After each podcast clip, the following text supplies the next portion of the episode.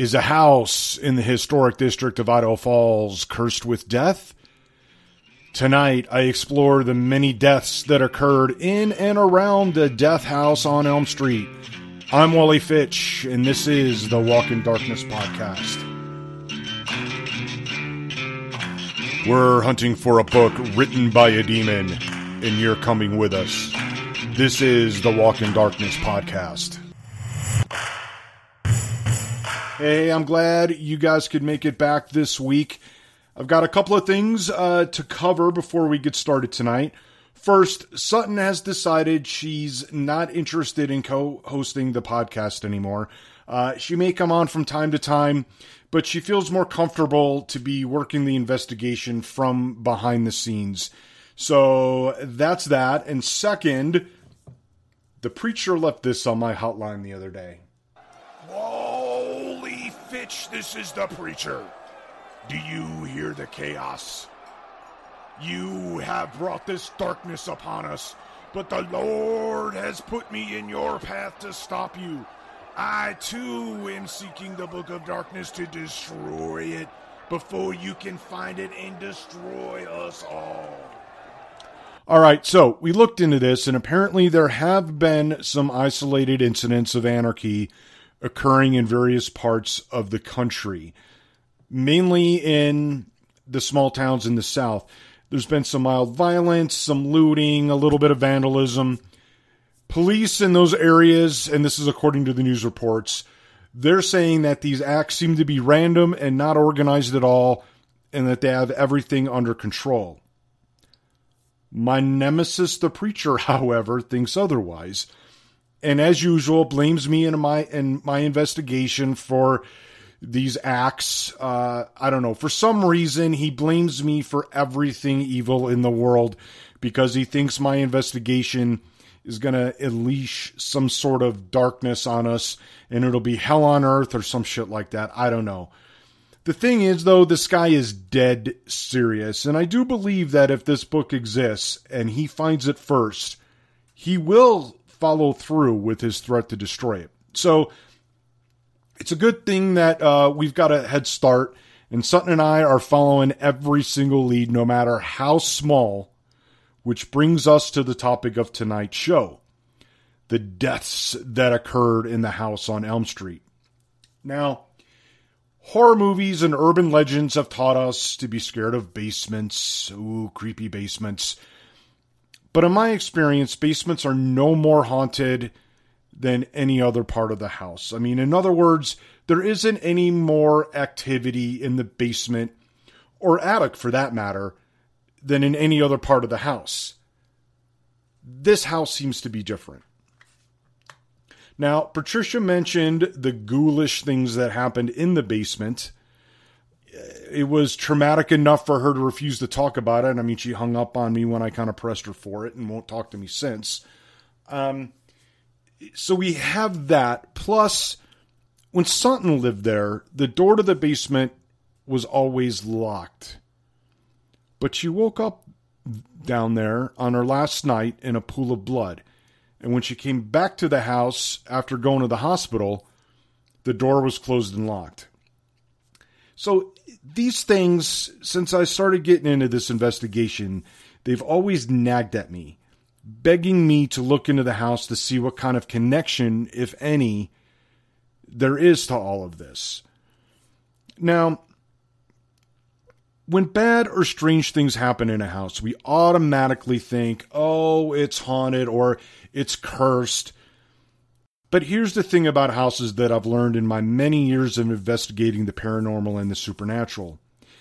Houses inherit a sort of uh, personality based on the energy that it absorbs. So if a lot of bad things happen in it, it becomes filled with a lot of negative energy, which is then passed to the people who enter and live in the house. Now, I can usually read a house's personality pretty easily. I couldn't with this house.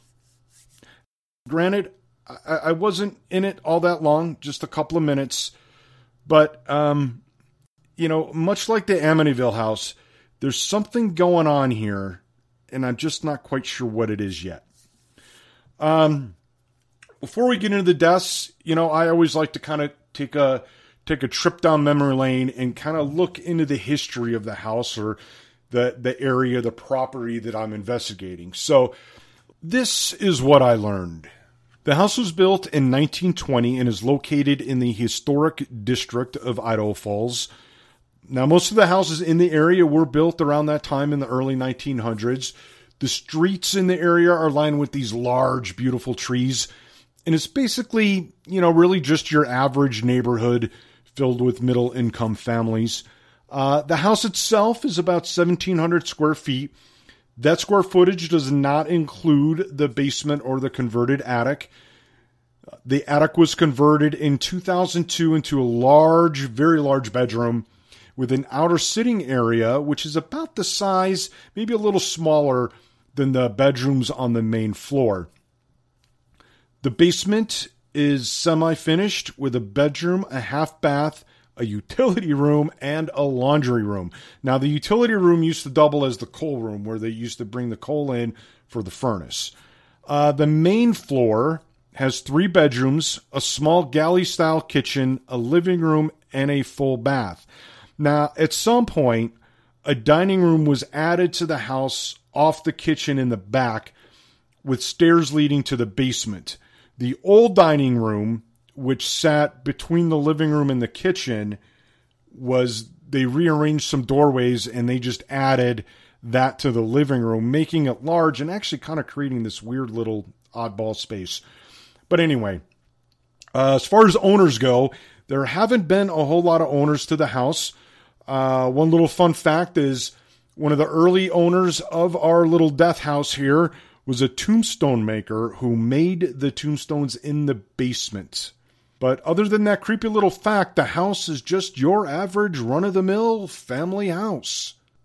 Average until about 1969. 1969 was the year that a shocking number of deaths started to occur in the house.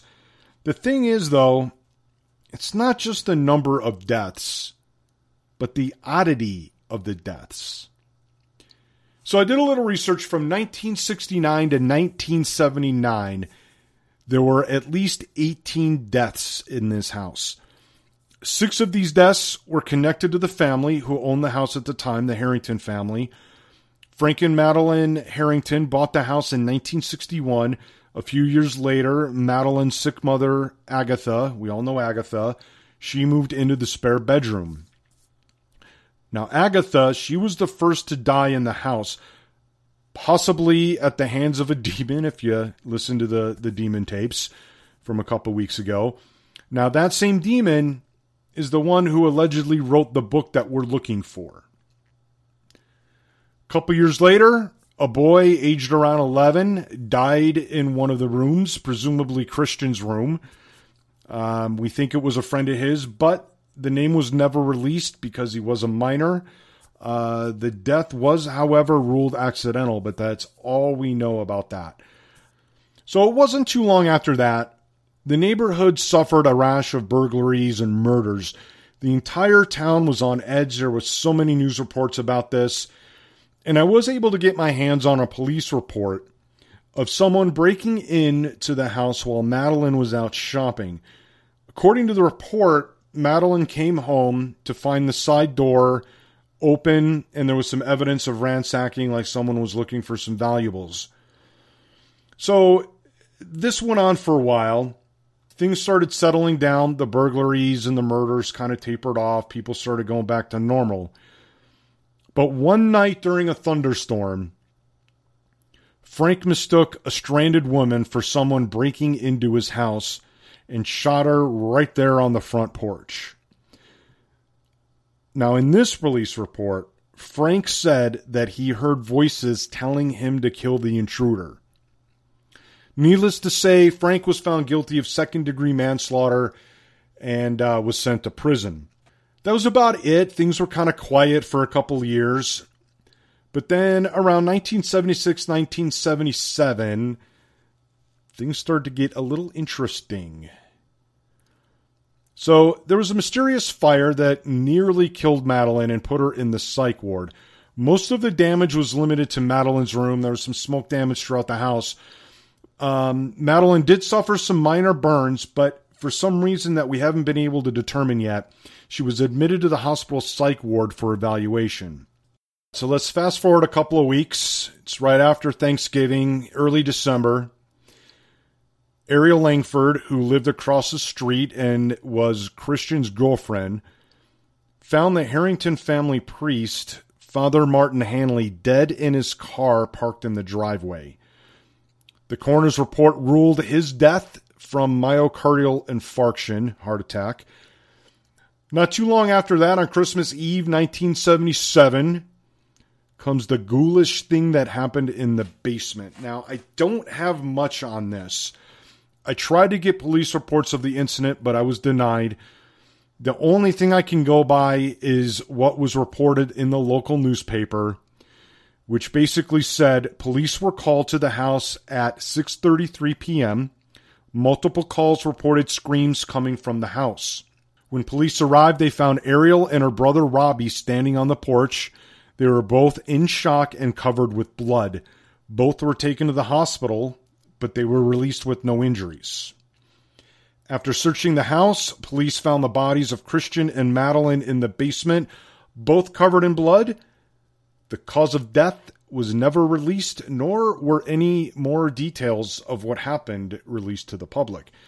So I think the only way we're going to find out what happened in that house is to A, either get Madeline's sister Patricia to open up about it, or B, get a hold of Ariel and Robbie, see where they are, what's going on with them, and see if they can shed some light on what was going on. Uh, it's important to know, in case you missed any of the other shows, that Madeline's sister Patricia did take possession of the house in 1978. So here we are. It's it. It's the end of 1977. The death toll stands at six. We got Agatha, we got the little boy, we got the stranded woman on the porch that Frank killed, we've got Father Hanley, Christian, and his mother Madeline. But we're not done.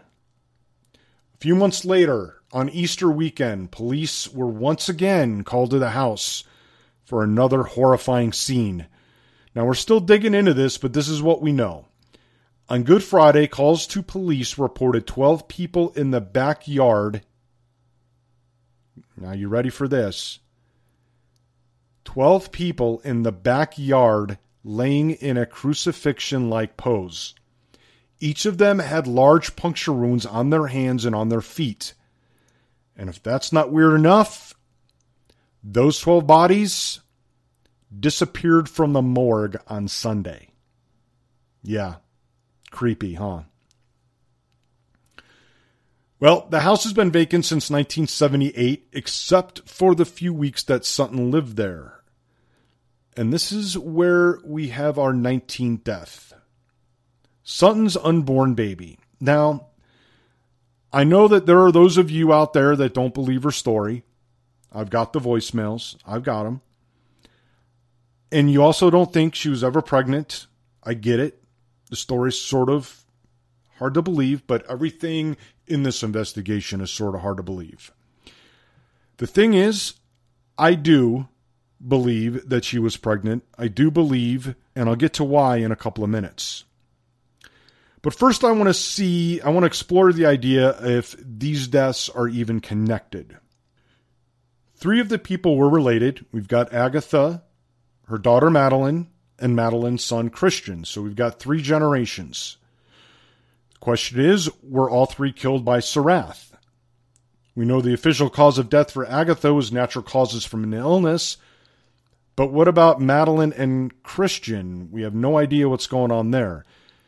And is Patricia not telling us what happened because she's so traumatized or because she's scared? Next up, we've got Father Hanley. Now, he was the Harrington family priest. We're still looking into him, but so far, we've determined that he was very close to the family and that he spent a lot of time at their house. Everything indicates he was also a respected member of the community and the church. The little boy's death. Now, I'm not sure how he figures into this just yet.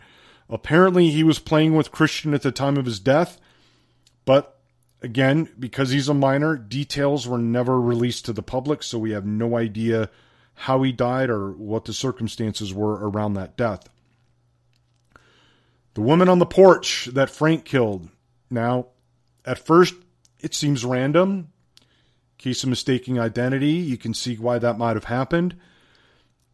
But Frank mentioned to police that a voice told him to kill the intruder. Sutton also heard a voice in the house. Is this the same voice? Is it Surath the demon? And did he tell Frank to kill the woman? And if so, why? This all brings us to the 12 deaths in the backyard. Now, we're still following some leads on this one, but it is interesting that a sort of cru- uh, crucifixion of what appears to symbolize the 12 disciples happened on the same property that was allegedly visited by a demon.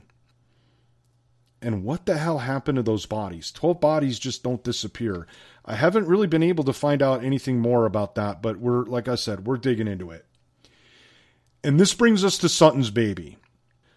On the tapes of Agatha, if you remember, she promised someone or something a baby.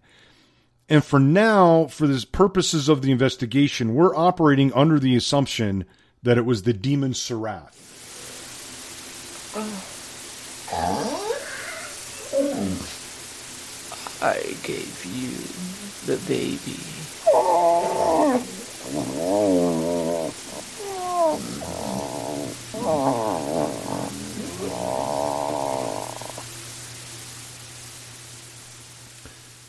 Sutton not only woke up in a pile of blood, blood that the hospital couldn't even determine the origins of, but also with burns on her hand. Now, why Sutton? That I don't have an answer for. It's just one of those puzzle pieces that we're still trying to put together. But I do feel that these deaths are connected and that the house does play a role in all this, but I just don't have enough to connect it all yet. I just, I know there's something there, but I just can't put my finger on it. But we do have a fair amount of leads that I don't know will hopefully help us figure all this out. And with that, I'm turning it over to you. If you see anything that I've missed, have any information, anything at all, please call my hotline 406 640 3368. 406 640 3368. It's just a voicemail. You leave a message. You don't have to talk to anybody. We listen to all the messages that are left there, every single one. So please, if you know anything, give us a holler. And until next week, keep your eye out on Instagram. If there's any developments on anything, we'll let you guys know. Follow A Walk in Darkness. That's where we'll keep you updated during the week in between the shows. And with that, Wally Fitch out. This podcast and its characters are part of a Walk in Darkness experience produced by Boozehound Entertainment. Any likeliness to actual persons, living or dead, is a coincidence. Please support this show by leaving a review, subscribing, and sharing. Be sure to follow A Walk in Darkness on Instagram and Twitter for more of the experience. Thank you for listening and for your support.